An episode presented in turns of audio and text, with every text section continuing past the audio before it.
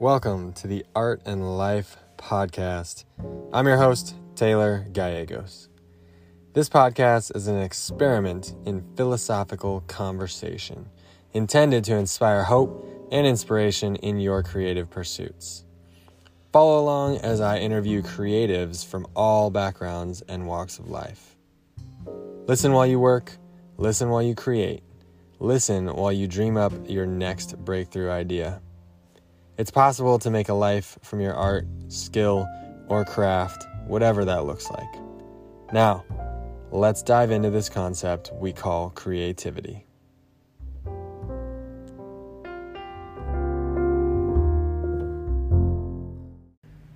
Welcome, everybody, to the podcast. I'm your host, Taylor Gallegos, and with me today is Jess Gumkowski. She is a triathlete, she is a coach, and she's also a yoga teacher. And that's where I met her years back at a yoga studio called Woven in uh, Carlsbad, California.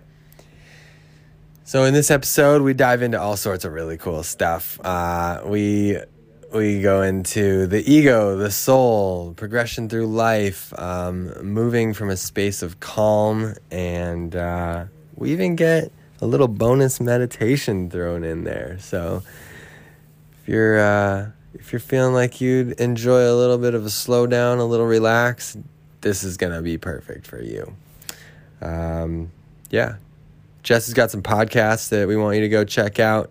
So those are in the show notes and give her a listen, give her a follow, share it out to anybody who you know who's into athletics at all, meditation, yoga, mindfulness, being awesome.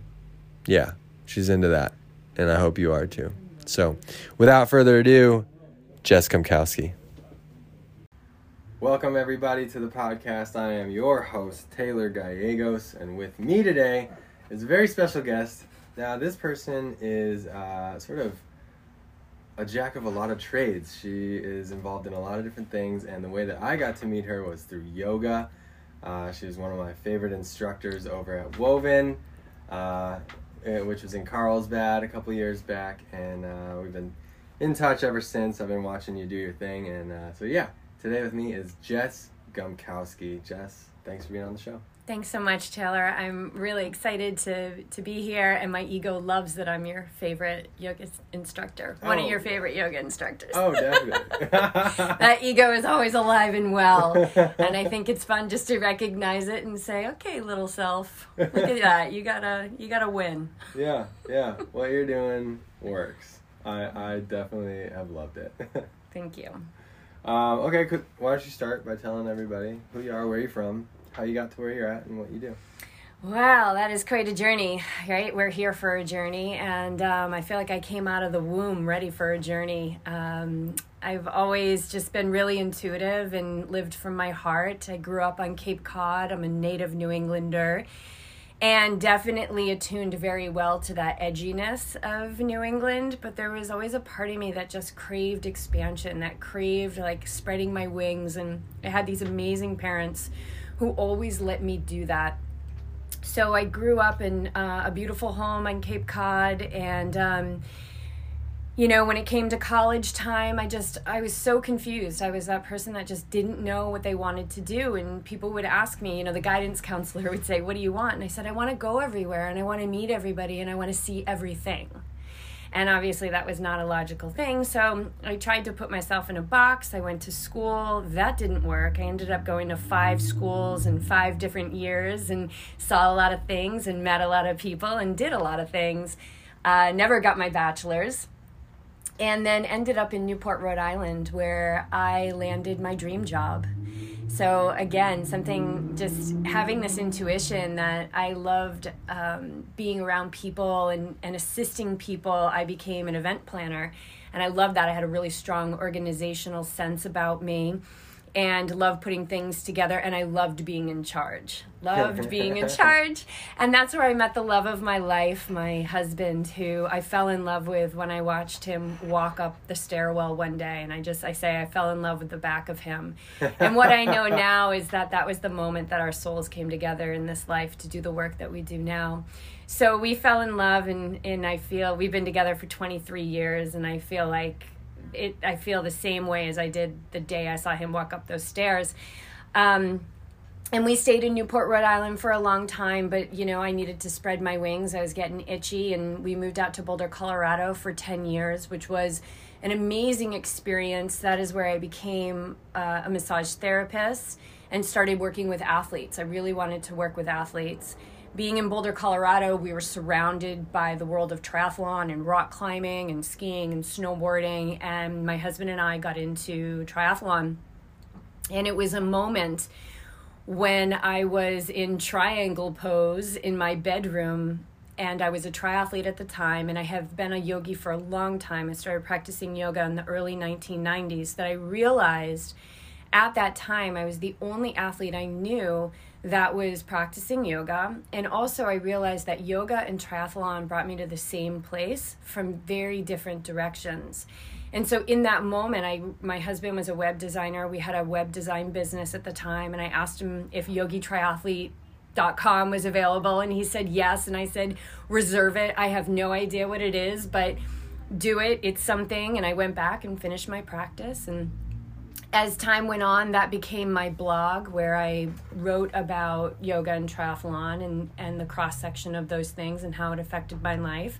And then we found ourselves 10 years later, after living in Boulder, never thought we were ever going to leave. And we moved back to Rhode Island. One of our clients with our, our um, web design business wanted my husband in house. And it was just one of those, we were in our mid 30s, and it was just one of those opportunities that we'd be close to family. We had an opportunity to really clean up some financial um, circumstances, debt, and things that we occurred. Um, I was very materialistic. I was very attached to the way that my house looked. I was very attached to my things. Mm. And uh, yeah, so um, went back east for five and a half years. That was in 2010. And I swear we were planning our escape from day one because even when we lived in Boulder, pe- we loved Boulder. We loved the lifestyle. The thing that Boulder taught me was it doesn't matter what you do, as long as you're happy, that's the most important thing. And coming from New England, it was like, no, you get a job and you make a lot of money and you drive a nice car and you have a huge yard and you've got somebody to mow it and it's a colonial and it's this and that. And that always just felt so heavy. And I think that's what really tied me into those material things. And Boulder really started to allow me to expand, which felt very natural to me to attune myself to a life where there was more happiness and less pressure about what you did and what you looked like. And so uh, even when we were in Boulder, we loved Boulder, but we were like didn't we weren't into the cold, and people would say, "You guys just need to live in San Diego." And when I was a little girl, I grew up on Saturday nights watching The Love Boat, and their port of call was San Diego, mm. and the Love Boat, which is so funny, taught me two things about myself. One, I always wanted to live in California, and two, I always wanted to elope when I got married because there was all these people that would come on board.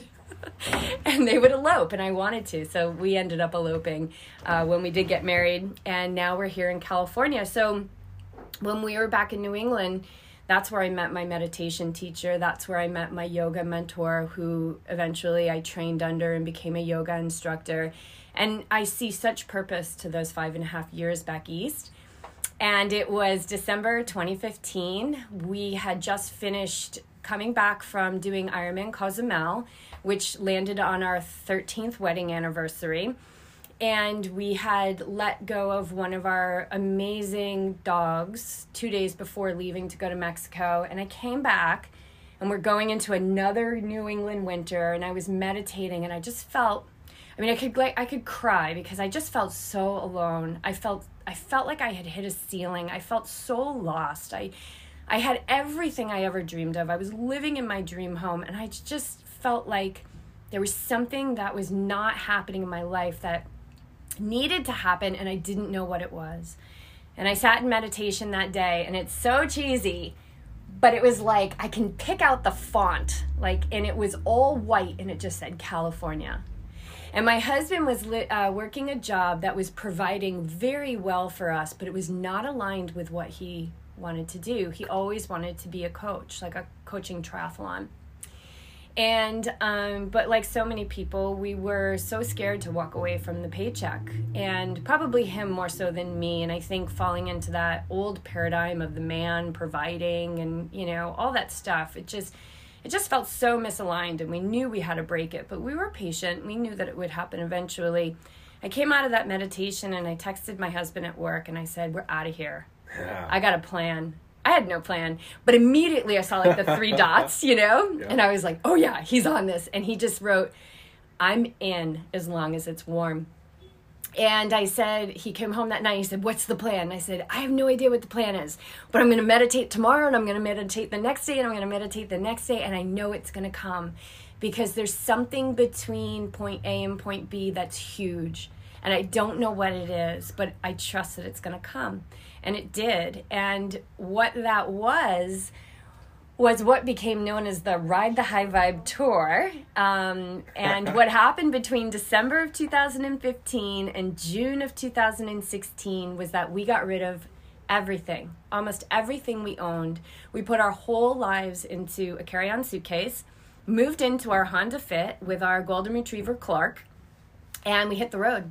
We left everything behind, we got rid of everything um, all this beautiful art, all my gorgeous material things, my pottery barn, my Pier 1, all that stuff that just, I think I was searching so much for things outside of me for fulfillment. And i realized like none of that was bring yeah it was beautiful and, and i appreciated it but i really began to detach from it which was such a gift. And we hit the road and we had no itinerary and boy we were crossing our fingers and our toes that we would land in california but we were open. We would get up every morning, we would meditate together, and we would say, Show us what's next. And we were on the road for six months.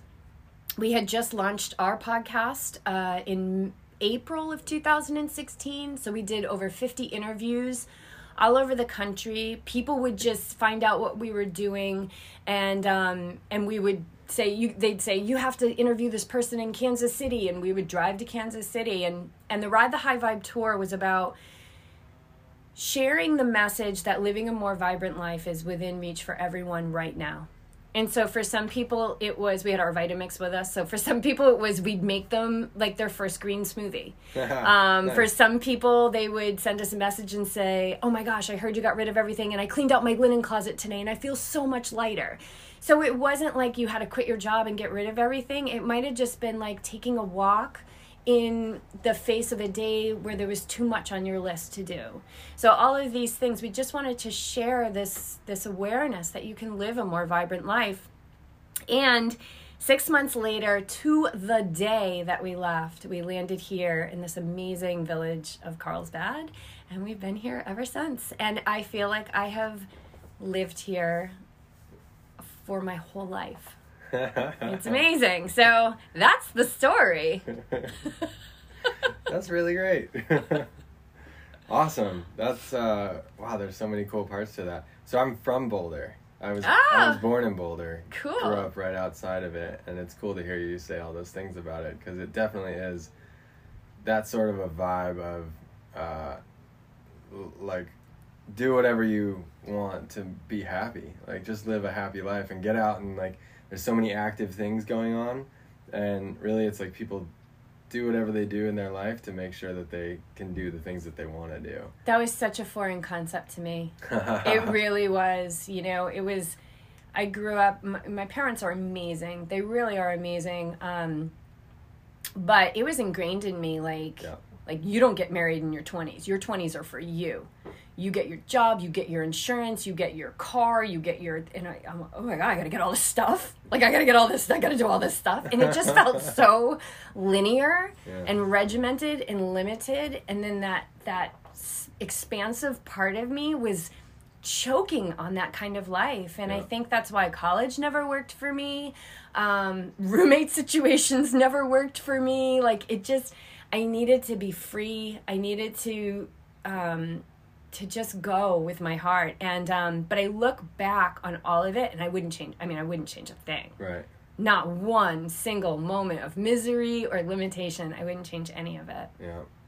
It's really interesting how different places geographically in the country have a have almost like a, a zeitgeist to them, mm-hmm. like a, a collective conscious to them. Like like the Northeast has like I feel like the history of that area just has a really powerful effect on on life there, mm-hmm. and um, the way that people live, and you know, I mean that's a huge generalization, but uh, there is definitely like common themes of ways of thinking in different parts of, of the country. Yeah, you know, as a massage therapist, when I moved from Boulder back to Rhode Island, um, it was so interesting because there was this um, I, I prided myself on being this like you know i can go really deep. Like i'm i'm a small woman but like i was really strong right? So i prided myself on these things that were just like they weren't really helpful right? Because once people in rhode island found out that i could go really deep and i could basically cause a lot of discomfort during their massage it was like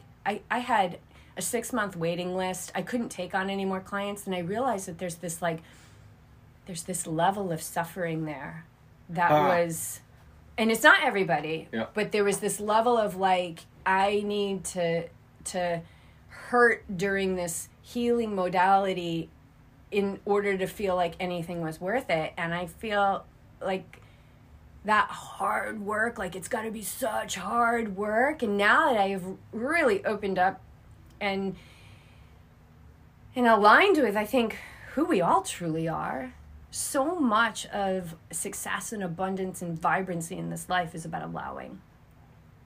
And it's about not always working so hard yeah. for everything.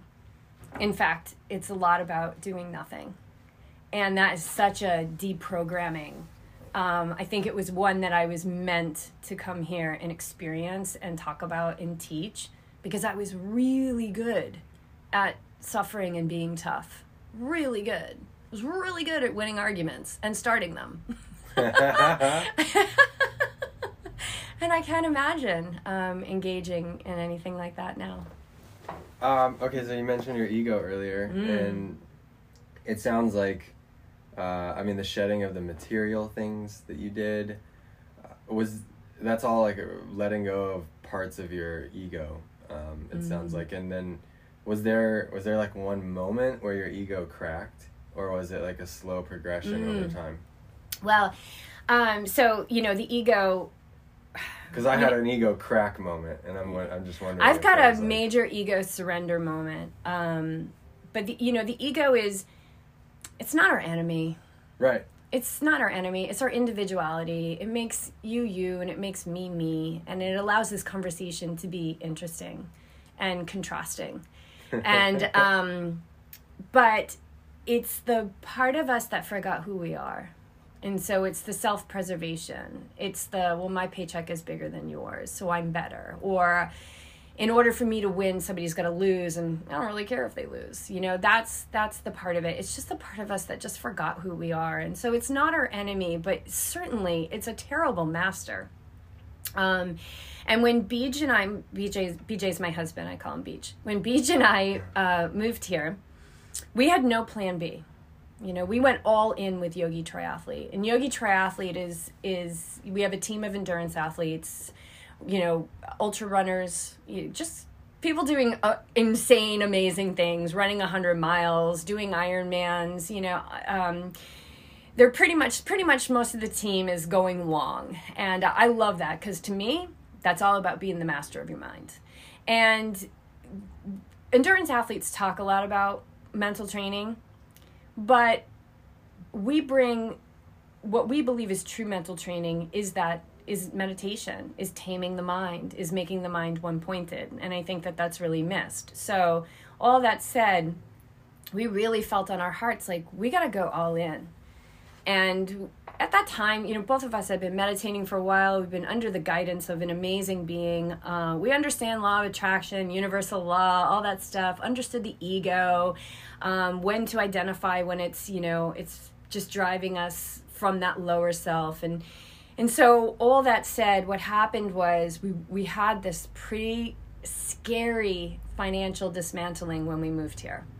Because we pulled up going, we got the keys to the kingdom. We've got the biggest hearts. Like, we're going to show everybody the way and they're all going to come. But we realized that we're up against the ego, right? We're up against this self preservation, this um, inability to open, to not be so constricted, to realize that there's nothing, there is nothing, even in 2020, there is nothing to fear in this life.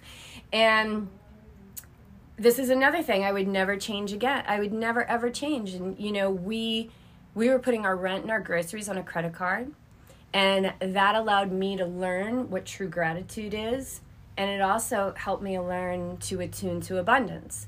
And so the ego cracking moment was a moment where I was crossing the coast highway because anytime I'd be in the fear or the terror, I would walk down to the beach. We live very close to the beach. That was something we were not going to compromise on. Nice. I would go down to the beach and I would breathe and I would think about all the drops of water in the ocean. And I would say, There is no lack in this universe. Like I am burning in the fires of purification and I'm all good with that.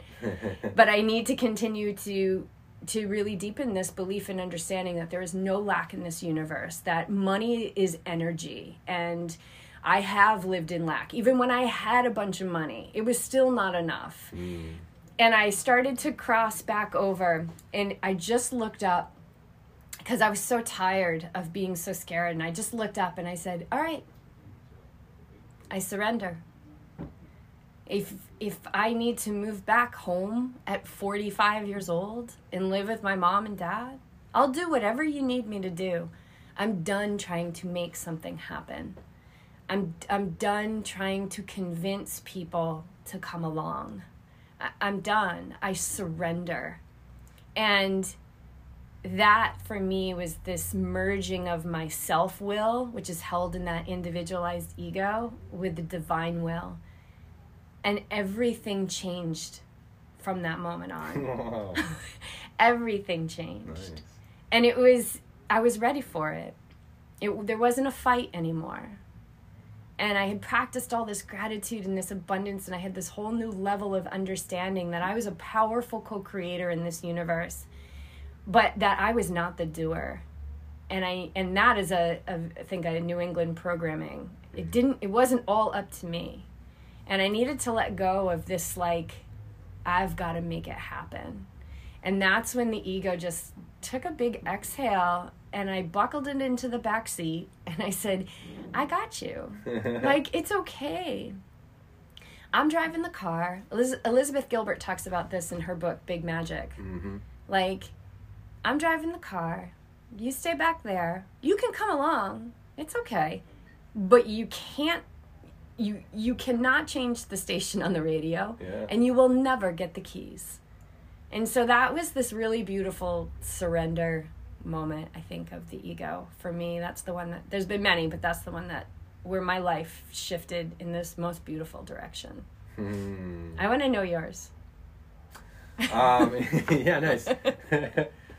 I was I feel like I was just in my ego for my whole life. Um, you know, from the time it really kind of kind of formed uh, in like middle school, high school. Uh, I I be, became kind of who I thought I should be or who I wanted to be. It was all kind of a mask that I wore. Um, I, I just feel like I always wore masks of like who I thought I should be in whatever situation.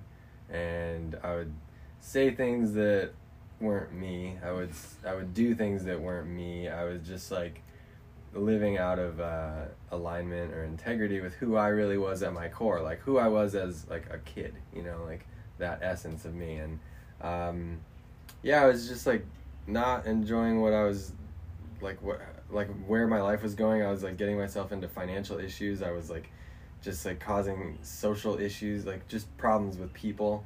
And like uh, and i was doing yoga. And i was going to yoga at black sheep. And this is like i don't know 10 years ago 9 years ago. And there was one um, I don't know if you know his name, Ash Ashton. He's uh, Ashton Zabo. He's a great yoga teacher. But I was in his class and he was talking about the ego, and it was like all the problems in my life had like bubbled up to a boiling point and there was nowhere I could go there was nowhere to run and this class this yoga class it's like uh, it was like he was speaking directly to me with like the power of like God in his voice he's like this is what you're doing to yourself when you do these things and I'm like uh, it just like I just like snapped it was like I had an emotional release like couldn't stop crying. That's so awesome. It was like cracked, and I'm like in down dog, and I'm just like crying. I'm like, what the fuck is happening to me right now? Um, and it was just like, it was all there, and then, uh, yeah, uh, he, yeah, I just got it after the class was over. I like got up and like basically ran out of the classroom because I was, you know, and and I was like embarrassed that I was crying. I'm like a man in in, in public, and and I just had to get out of there. And I was like, I had to go, like basically go home and be like, into a hole. Be like, what it, what is going on? Yeah. And um, oh man, yoga is. I've had I've had some crazy moments in yoga too. Yeah. yeah, It's amazing though, you know, it's like, wow, we gotta, you know, with endurance a- athletics, you know, we break our bodies down so much, running 50 miles, you know, doing an Ironman, that for some people, they really need that in order for the emotion to flow because it's been so stuck yeah, you know, so suppressed. And I loved that when I first started doing triathlon. It was like I realized like I was running to find out who the hell I was and I was running to release the suppression. And then it became this incredible spiritual journey which then became my profession, you know, which which became yogi triathlete.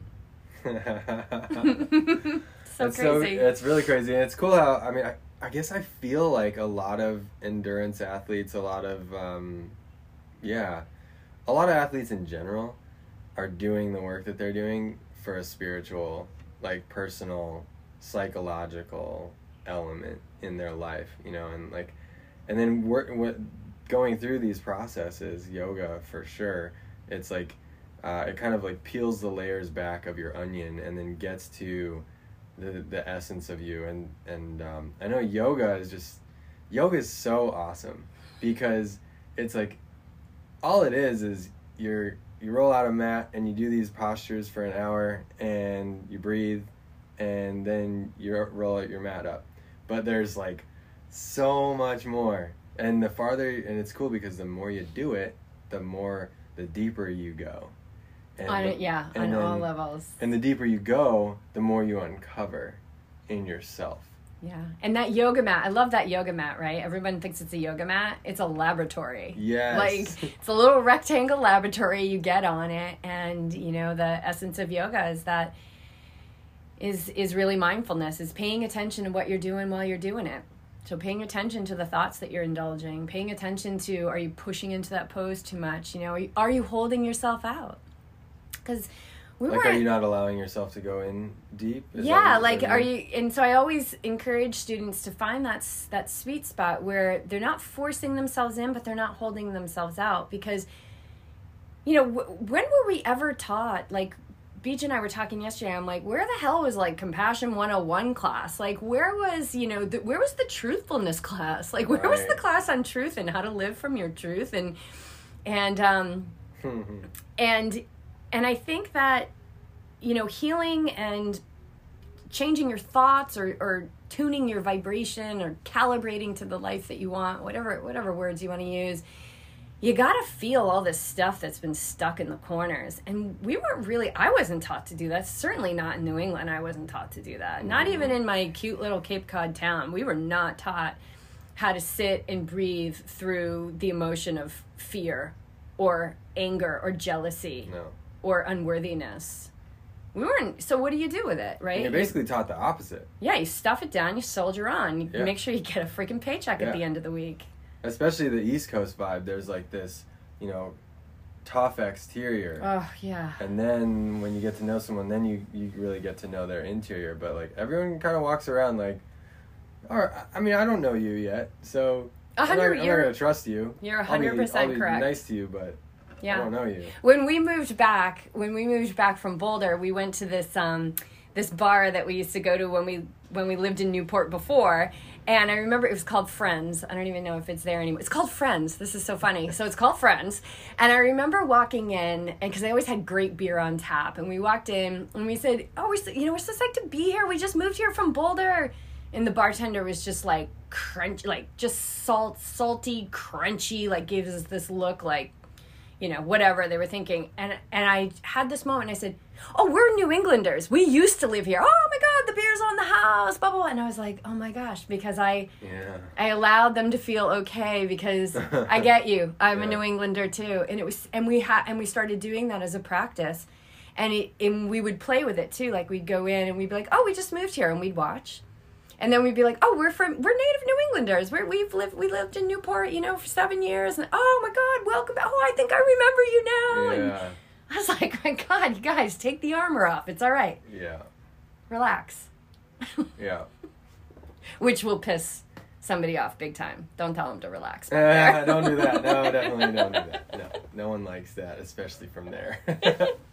and I, you know, I love that culture. I love that culture. I love it. I mean, it really allowed me to be, to be strong. yeah. Um, but there was a there was a softening and an allowing that was not taught. Yeah, I mean, talk about the the strength that you build through yoga. I mean, it's like strength through softening. Yes. It's like a different kind of strength. Yeah. Yeah. It's not a weakness. No, and it's like uh, that's the cool thing about doing a practice, you know, over time is that you uh, at first you just have to figure out the poses, and then you figure out the alignment to the poses, and then when you have the proper alignment, then you can sink deeper into them, and when you sink deeper, then your muscles fire in a in a more intense, powerful way, and then that's sending, like that's making you more uncomfortable, which is going to bring out the ideas and the thoughts that are maybe like easy to stuff down, but then you're like, oh, actually, I like I hate being pushed this way, and then you're like, oh, what's up, ego? yeah. there look you at are. look at that preference. Yeah. What, Yeah. no, what am I going to do with that? Am I going to feed it, or am I going to, or am I going to shift what I'm focusing on, and just allow it to be there? Yeah.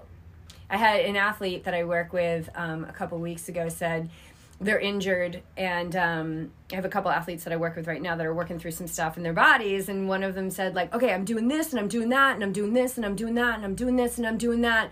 What am I missing? What can I do? What is the one thing I can do?" I said, "What if you just allow it to be there?" What if you just allowed it to be there as opposed to always trying to fix it? Mm. And they were like, "Oh yeah, I haven't done that one yet." I'm like, "Okay." And then that's ended up, you know, what we started talking about, and then, and that's what I do with athletes is like, you know, something like that. For example, then we start, then we meditate together, and I give them some guidance to how do you allow it, you know, to be there. And it really, it's so simple. The breath is such a perfect tool. We overcomplicate things you know so when you're feeling all that you know fear about never being able to run again or ride your bike again or swim again just put your awareness on your breath right and there's the mental training that's the mind training can you just put your awareness on the breath and not all the noise about what's wrong Yeah, and I'll bet. I mean, a lot of those things are temporary, but our minds, our egos are like, jump to worst case scenario, and they're like, oh, this is gonna take forever. and then what happens it takes forever Yep. right we're all aren't we all kind of living that right now yeah, totally. And the things you focus on as a, that are negative, that you uh, judge as negative, are it's almost like time has this interesting expansion and contraction element. Like when when we're happy and we're having fun and we think that things are good, time just flows. Time like evaporates and you just like you get in the zone of life and everything's happy and good and time flies. When you are in some sort of a suffering situation and you focus on that, time like slows and every second doubles in length and it's like the clock slows down and you're just stuck with your shit. hmm And if you don't have a tool to sit in that shit, you're gonna feel stuck for sure. For sure. But you know, I always like wherever you feel stuck, wherever you feel resistant, wherever you feel judgmental, wherever you feel insecure, like that's your work. Yeah. That's your work. There's the gift. That's your work. And um, once you really embrace that, like, oh my God, that guy cut me off. Thank you so much. That's my work. You know, that's my work. COVID. Thank you. Oh my gosh, there's my work. Am I scared of you? Yeah. Ooh, there's my work. Yeah. Yeah, it's uh COVID's been interesting. My mom has asthma and so then she went through like we are in the spring it when it was really scary when no one really knew what was going on or how it was transmitted and all this stuff it was like the fear level was like super high at that point um, she was feeling a lot of stress and anxiety about it and uh, from what i've heard from the different books i've read and the, like the idea came to me that was like you have to accept that you might die. And like we had this like real deep conversation about this and like we both like had this like reckoning with the fact that she could die. And that like okay well how do you feel then thinking now now with that thought? And like what what comes up and what can we work through? And like because the fear is, of something is oftentimes worse than the reality. And like a lot of times the fear we're we're living in anxiety which is a in the future that doesn't even exist yet and may never exist that way so we're getting all worked up about something that doesn't even that might not even be a problem And all we're doing when we do that is drawing that reality to us. right So I'll I'll take it to like crow pose in yoga. yeah I remember I was so scared of smashing my face. Like who isn't scared of smashing their face in crow pose? I was. For 15 years I avoided doing crow pose. and in my yoga teacher training, I, I was just so in flow in this practice and and having my awareness on my breath and we were practicing this just this vinyasa, this beautiful flow, and I knew the flow, and and all of a sudden the teacher said crow pose, and I just jumped into like literally from down dog jumped into crow pose, where I landed my knees on my triceps and and was in it, and then of course, so then you're in flow, right? But then I had the holy shit, I'm in crow pose, and then you're not in flow anymore. Once you realize you're in flow, no flow right and um and I was like, oh my gosh! And it was this amazing moment of just being in flow, and, and when you're in flow, you're in trust, and you know you're in presence, and that's where you've got hundred percent of you. And and so then I started doing crow pose, crow pose, but now I start thinking about it too much, and and I'm but I'm I can do it physically, so I've got the confidence. And then one day, I fell, and I did exactly what I feared so much for so many years, and guess what? It was totally fine. yeah So it was when I actually did fall on my face. It was so gentle because let's face it, you're not that far from the earth at that point. Right. You, it's pretty low risk. yep And I did this kind of like amoeba, like smashed my face and rolled onto my shoulder, and I just lied there, and I with the, with such gratitude that I actually just experienced the thing that I feared so much for so long, and it was completely absent of fear. The whole experience was absent of fear. yeah So fear is never about what's happening right now. Fear is always about what might happen next. Yep. Yep. And it's based in your ego. Your ego's trying to watch out in front and keep you safe. Right. Like you said, the ego's not bad. It's No. just like like we have a fearful dog at our house Hmm. and she's just afraid of everything and some and I have to remember that like she's just afraid. It's like her she barks a lot because of that and it's like she's just trying to make sure everything's okay. Similar same thing with your ego. right. It's like right. you can't be like like you can't be mad at it or like not have it exist. It's there for a reason, but it also can't drive.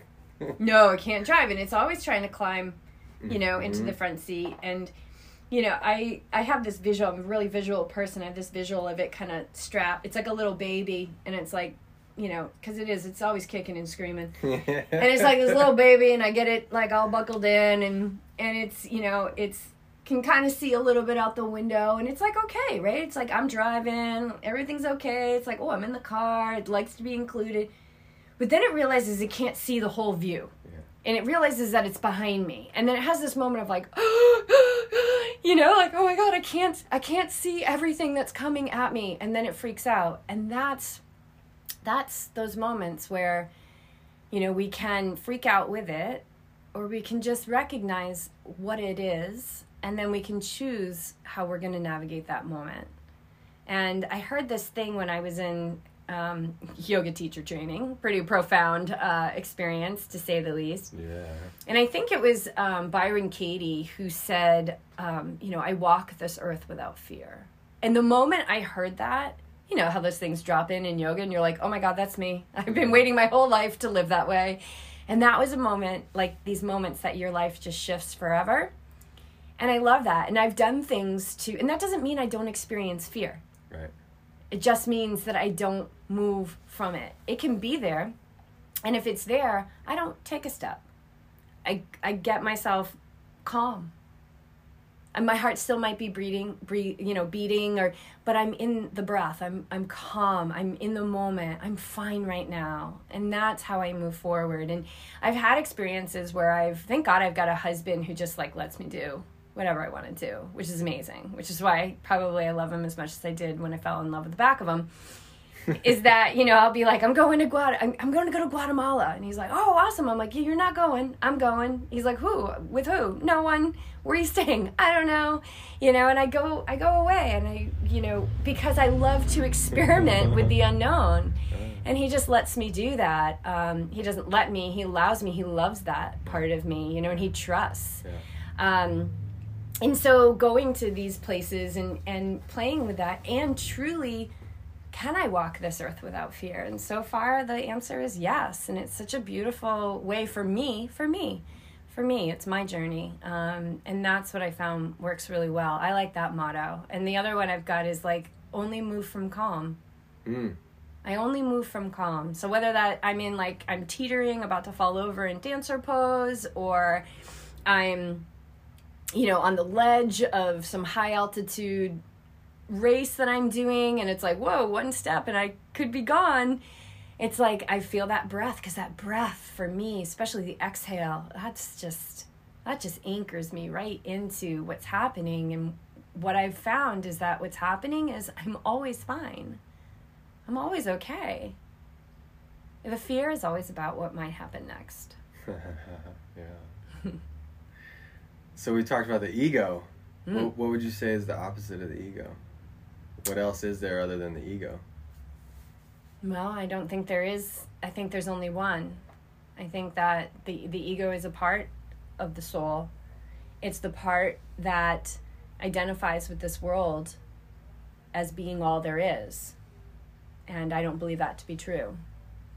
You know, and we even know from science that they've said they only really have they really only know like 5 to 10% of what's out there. And so if we believe that what we see, taste, smell, touch, hear is all there is, we're missing like 95%. So that 95% has my attention. And that 95% is what I feel in my heart. And so, you know, the ego is, I believe, the lower self. And I guess if we're saying like the opposite of that, it would be the big self.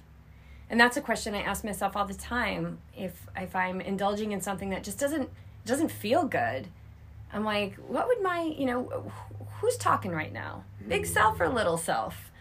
And if it doesn't feel good, it's usually the little self. And so then I ask, well, what would the big self say? You know, whether it's being dismantled financially or being in judgment of somebody or being angry, the big self is always like, this is great. this is all so great because it's all moving me in the direction I need to go. So I think there is that big self and that little self, but the source of all of it is just the same. And it's this stream of consciousness, of well being, of love, which is, um, you know, what I believe we're here to discover and and attune to. Nice. I mean, it's like I, I don't I don't I don't get why people don't want to be the masters of their mind. Like I don't understand why mastery is not everybody's goal. I I just don't. Um, but that's okay. It's my goal. Like I want to be a master of everything I do. This conversation, these words I speak, the tea that I'm drinking, walking down here, the way I see people. Mastery is a moment to moment process. And I just feel like it's all encompassing. Like, if I can be a master, and as an athlete, like, and that's what gets me about athletes. I'm like, don't you guys want to be masters? Like, who gives a shit about your 5K PR? Like, who cares? I don't care. Like, I want to know about what's happening between like the that. starting line and the finishing line. Did you master it? Right. Or did you just wait for some for it to be over? Were you just enduring it? Are you just enduring 2020? Are you waiting for something to change? Right? Like we've got this opportunity. It's being served up on a silver platter for us Yeah. to be the master of our moment. And I just love that. Like the first time I heard mastery, I just like had a saliv- salivary like response. Like I was salivating. I really believe it's why I'm here. And um, so my work is being okay that not everybody wants to be a master of their mind Yeah. or their moment. And how do I love that and meet that with mastery? Yeah. I'm very clear on what my work is here, um, for sure. Because that East Coast part of me is, and she's she's helped me a lot. But yeah, she can get me in trouble too. She's not the best navigator. All right. Yeah. Yeah, that's interesting. Uh, I feel like a lot of people are just unaware of um, the possibilities. yeah, You know, that's like so beautiful. Yes. So many people, like our culture, doesn't teach any of this. Like you said, there is no like truth 101. There's no how to be a good person 101. There's like all these main things that actually make a difference of how you interact with the world and life and people. Like those are all sort of lessons that life teaches you, or that if you're lucky, uh, good people in your life will teach you. But not everybody knows those things, and they're they're like, you know, they they're like fluid and change generation to generation, and um, yeah, it's really interesting. Yeah, I mean, I'm so grateful for the information that moves through me. Like I don't I don't take credit for any of it. Like Mhm. that I I just the more I deepen my relationship with presence, the more I'm able to to open up to the wisdom and you know the encyclopedia of knowledge of all there is that everybody has access to. Um and so I it's not lost on me. I am so grateful and I'm so grateful for all the teachers that have come into my life, you know, whether they feel good or they don't feel good to me, but es- especially the masters. You know, and paying attention to what resonates in your life. I launched this podcast in August, which was a gift of COVID called Awakened Athlete. And that's one thing I say over and over. It's like take what resonates and leave the rest. And I think so many times we're so stuck in what doesn't resonate and fighting for that, as my husband would say, fighting for our limitations. Yeah, When what resonates is what we're ready to hear, and it's just waiting for us to expand. And what we don't understand in that moment will come. But if you're focusing on what you don't agree with, you're missing what's what you're resonating with, what you're ready to step into. yeah, and it's like that is the little self fighting for the limitations. Yeah. It's the little self who is like focusing on the small little um, things when the mastery is like the big picture, and uh, the little self is like, well, if I just like get this personal record for this event, and that's what I'm focusing on, and it's like if I get it, then great, and if I don't get it, then like I've basically failed. I know. And the bigger self is like, no, like all of this is the work. and it's cool. You said 2020 is an opportunity. Like, 2020 is yoga. Tw- like yoga. It's like an advanced class. right. The yoga exactly. the yoga begins when your mind starts to yell at you that the pose is hard. Like that's when you're like that's when you really are being challenged. And so this whole year is that for us. And so it's like what can you do with challenge? Mm-hmm. where like who are you really and like which uh which wolf are you feeding Yes, absolutely. And I, believe me, I fought to the death for my limitations. I know how that feels. And I know how real it feels. yeah So I'm not saying that's wrong. no But um, if I can offer somebody a shortcut, yeah that's amazing because I had teachers that helped me you know, take some shortcuts in my life, meaning, um, like I had this moment when I was in being held in Warrior 2, which what it felt like it was like two hours. It was probably, knowing this teacher was probably like three or four minutes, which is like super intense. And it was silent. And there was no mirrors in the studio, and there was no music in the studio. And it was total silence, except for what was going on in my head, which was like really loud. It was like a death metal show, you know? Yeah. And the teacher broke the silence and he just said, If you think it's going to suck, it's going to suck. And that was another one of those moments where I realized that it sucked because I thought it sucked. And I left that class going, okay, where else in my life am I creating suck? yes. because I I don't want to feel like I just felt in that. That doesn't feel like what I'm supposed to do here on earth. I don't feel like I'm supposed to feel like it sucks. So, where else am I creating that in my life? Because that was the moment I realized like it was just kind of taught to me in those those simple words that I am the creator of my experience and it's all in how I'm responding to it. and that is the effect of yoga. Yeah. That's oh where God. it's like a, a training ground. it's like this awesome little. I mean, the yoga mat's a laboratory. It's also like a spaceship that takes you to other dimensional realms where you have issues, and then it like helps you work through those, and then you take that and then you take it into your day, and then all of a sudden your interaction with so and so is better, or you can handle it better, or you work around problems better. Um, let's see how we doing on time. All right. Uh, there's one thing I want to have you do. Ask you if What? you would do. Would you lead us through a couple minute meditation? Oh my gosh, I would love to. Sweet. I- I'd say assume that a lot of the listeners have never meditated before, Okay. and uh, go from there. Yeah. Can I just preface this by saying, like, I avoided meditation like the plague for many, many years. Kind of like as a vegetarian, when people, when the vegans would talk to me about dairy, I'd be like, save it. Like the yoga teacher would try and talk to me about meditation. I was like, save it. Save it. I was the girl that couldn't sit down. Like, I couldn't sit down. Yeah. So, um, if uh, the first thing I'd like to say before, you want to do this now? Sure. Awesome. And the first thing I'd like to say is that meditation is not about stopping your thoughts. So, whew, let's just take that pressure off. It's about training ourselves to put our awareness on something other than our thoughts. And um, the recipe for that, and the Yoga Sutras even says this too, a little bit every day over a long period of time. So, um, I talked about shortcuts before. There's no shortcut to this. but the shortcut is if you begin even just one conscious breath a day, you will be bypassing years and years and years of suffering. For sure. All right, let's do it. So, everyone just close their eyes. And if you're driving and you're listening to this, obviously don't close your eyes, but just everyone relax.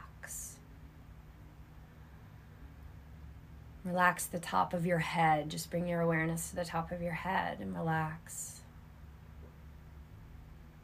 There's muscles all over our skull. Relax all of those muscles. Relax the hair on your head. Relax your ears. Relax your eyelids, the corners of your eyes. Relax your cheeks and your jaw. Relax your throat. We have all these major arteries and muscles in our neck. Relax your neck.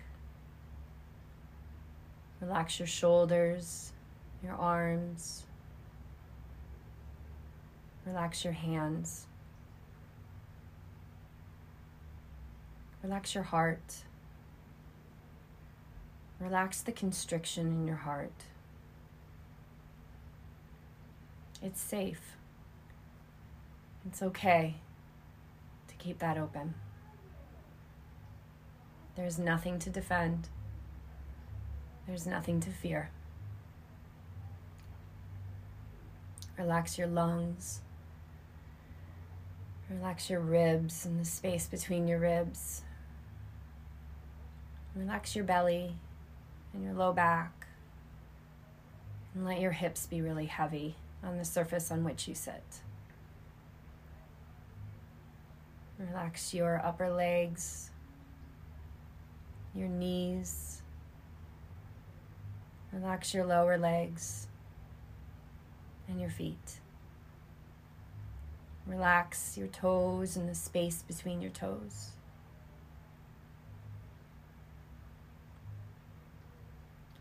And imagine just from your feet down through the surface on which they rest, just these roots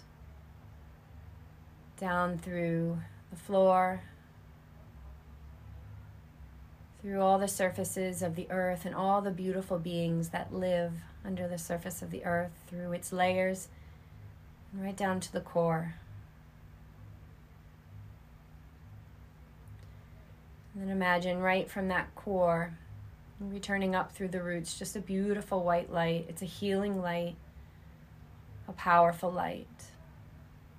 It's the light that is the same essence of every single one of us the energy of light. And let that light come up and surround and fill your feet,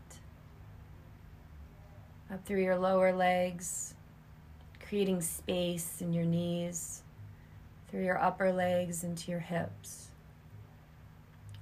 And let that light just pool right in your pelvic bowl and let it spill over down your lower body.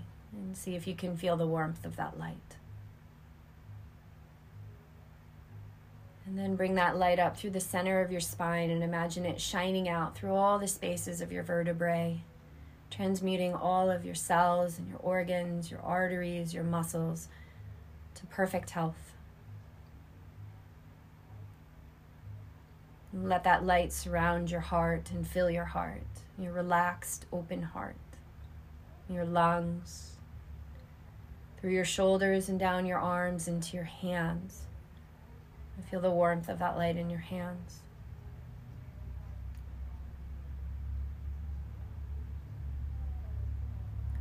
And then bring that light up through the center of your throat into the base of your skull and let it just pool right in the base of your skull, this beautiful white light.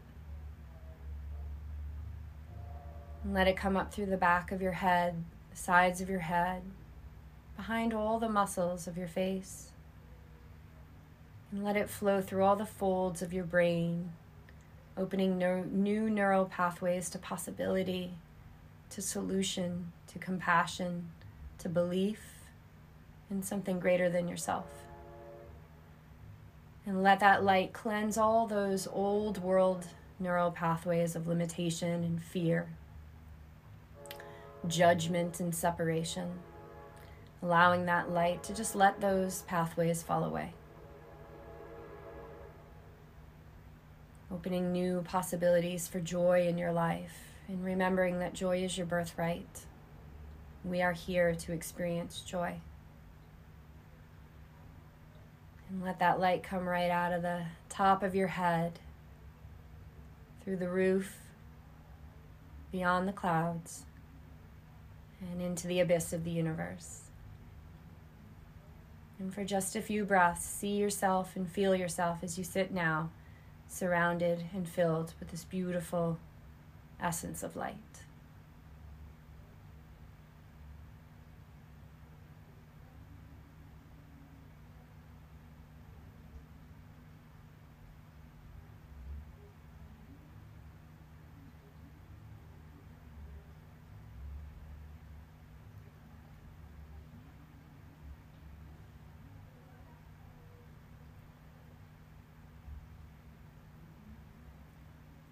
You know, just bring your awareness back to an everyday breath. And feel the rise and the fall of your chest as you breathe.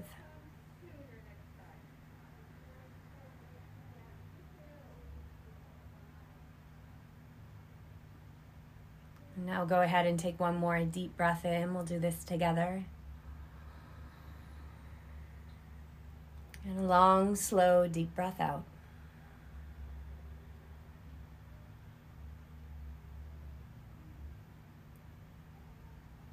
Then slowly, when you're ready, open your eyes.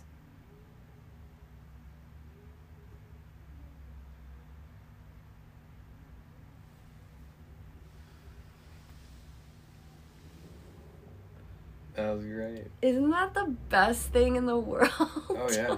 God, it's like, Ooh, there's nothing like a meditation high. Yeah. Woo. I've experienced many highs in my life, and that one is far superior and much more sustainable and um, and free. yeah. Available always. Mm, I hope you guys enjoyed that, and uh, yeah, calmness is is a is the to move from a foundation of calm to practice that. Remember that you have that option through your breath. You know, it just it becomes the energy from which you move, and you step into this world every day from such a powerful place. And I think it's super cool to feel powerful. Mhm. It really is. And, you know, one thing, it just, I've seen this practice that I do sitting down, shutting my mouth, closing my eyes, and doing nothing for a certain amount of moments every morning has made every relationship in my life better. And nobody has changed. Nobody needs to change. Nothing outside of me needs to change in order for me to feel powerful and free.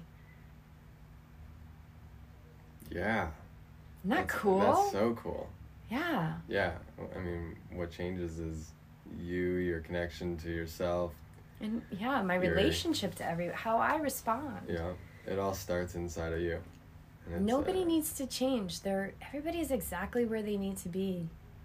Yeah. We're all we're all on the same train. We're just at different stations. That's it. Yeah. We're all moving in the same direction. Yeah. So, you know, mastery is something we're all going to find. Love it. Yeah, that was awesome. Thank you. Yeah. I'm such a junkie. Like, I love to do that as many times as I possibly can in a day. Totally. Oh, that was great. I feel I feel very grounded and very light at the same time. Like uh yeah. like strong but uh I don't know, like emo or energetically agile. yeah. I Cool. I like that. Yeah. Nice. Um you want to switch to the questions? Yeah, let's do it. Okay. So uh, the first question is let's say you walk into this room and there's a little girl sitting there. She's about 10 years old.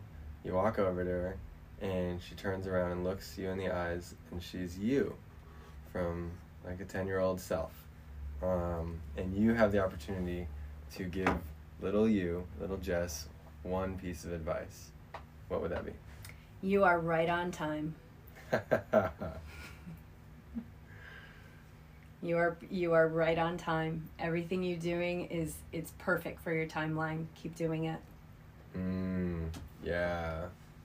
Rather than getting caught in the feeling that you need to do this, you need to do that, or that you need should be somewhere other than you are. Yep. You should be further along. Yeah. You're perfect. You're right on time. I would, yeah, I wouldn't change anything about her. Yeah. That's nice. uh, next question is assuming that everything goes exactly as you want it to go, uh, what does your world look like in five years? I am leading uh, a team of professional athletes in meditation at the Olympics. I just got chills on that one. Mm-hmm. cool. Doesn't matter to me if it's Team USA or Team Brazil or Yeah. right. Those are just separators. Those are just labels. But leading athletes in meditation at the Olympics. Nice. Yeah, I've already seen it. The Olympics are in LA. Perfect. I know. Yeah, in the backyard here. That's great. yeah.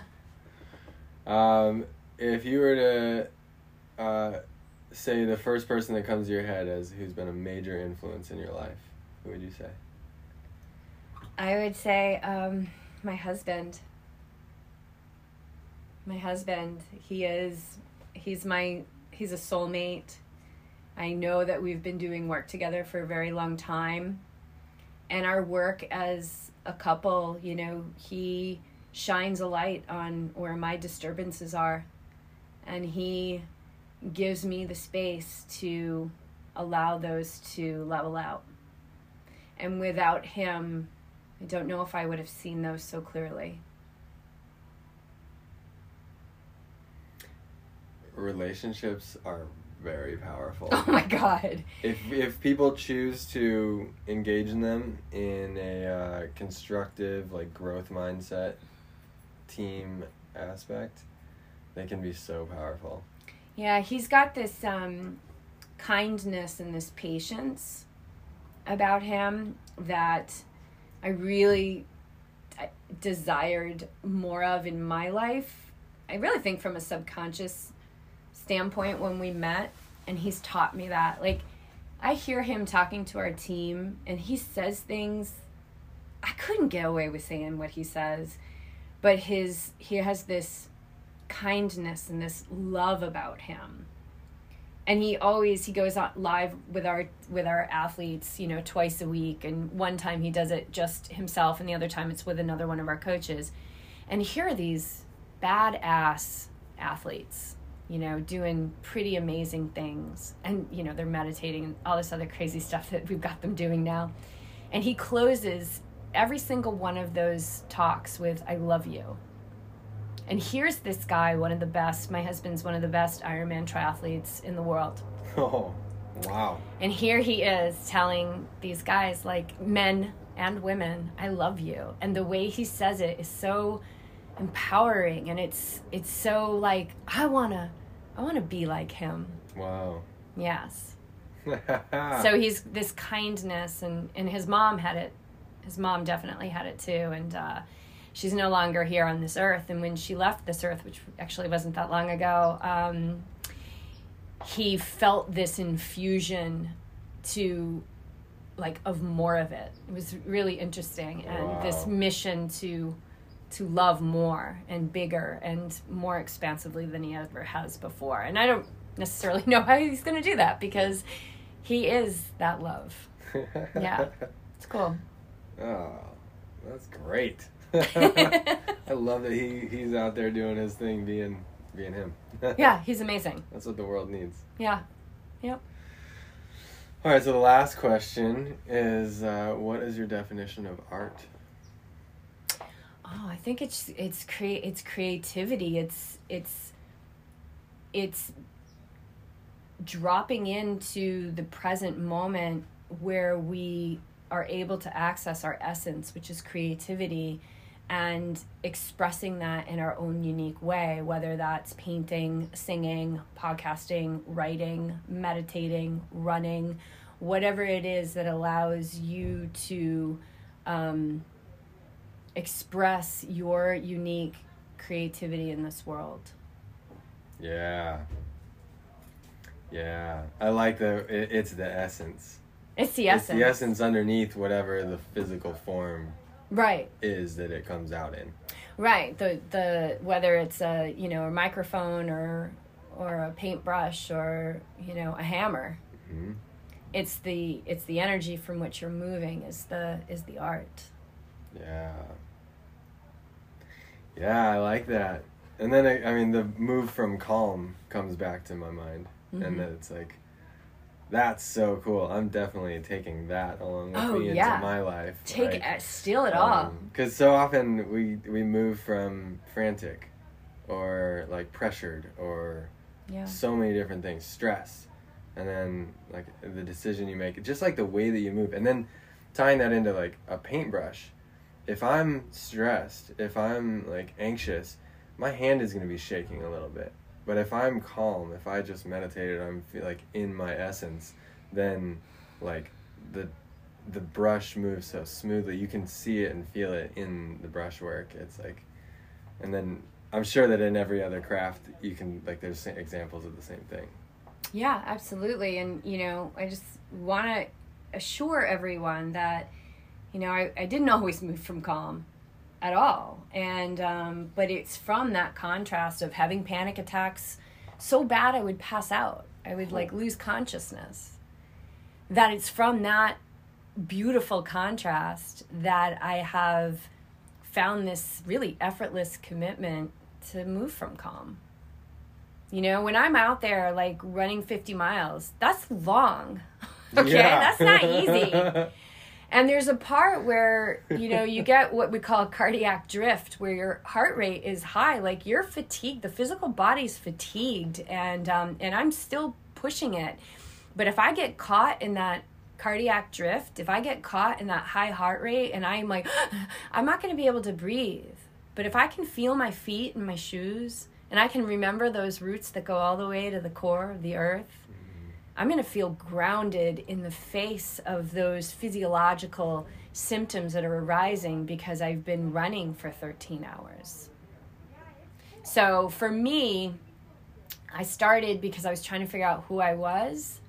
And now endurance sports is all about um, moving from who I truly am because I know who she is now. And I love, love, love going long. And it's all the mental game for me. I know my body can do it. I have 14, I'm going on 15 years of being an endurance athlete. I'm 48 years old. And um, You're 48. yeah. No way. Uh-huh. and uh, Great and- job. Keep doing what you're doing. well, truth be told, this is funny. I started meditating, right? Remember, I said, uh, forget Yeah. meditation. Like, no, it's a waste of time. Um, but I knew I needed to do something. And it was actually when we moved back east and I started to feel myself get into that cyclone of energy back there that I was like, whoa, my bull. I was like, I need to maintain my Boulder lifestyle in New England. How do I do that? Ended up being meditation. But really, the thing that got me to sit my ass down every day and do it was that I had read this thing that it actually lengthens the telomeres on your D, uh, the caps of your DNA, which is anti-aging. yep. So I was like, I'm all in. Sign so up. it was super vain. It was super vain, but he got me to sit down, and then doing nothing has changed everything. yes. Oh, that's great. We're gonna we're gonna close it on that one. Doing nothing has changed everything. Yeah. Well, Jess, I really appreciate you coming on the podcast. Yeah, that was Um, fun. Yeah, this is great. This is everything I thought it might be. Cool. And uh, yeah, this is the part uh, of the podcast where I thank my guest and I shower them with acknowledgement because uh, your yoga classes, we connected through yoga over at Woven here, a block away from my studio.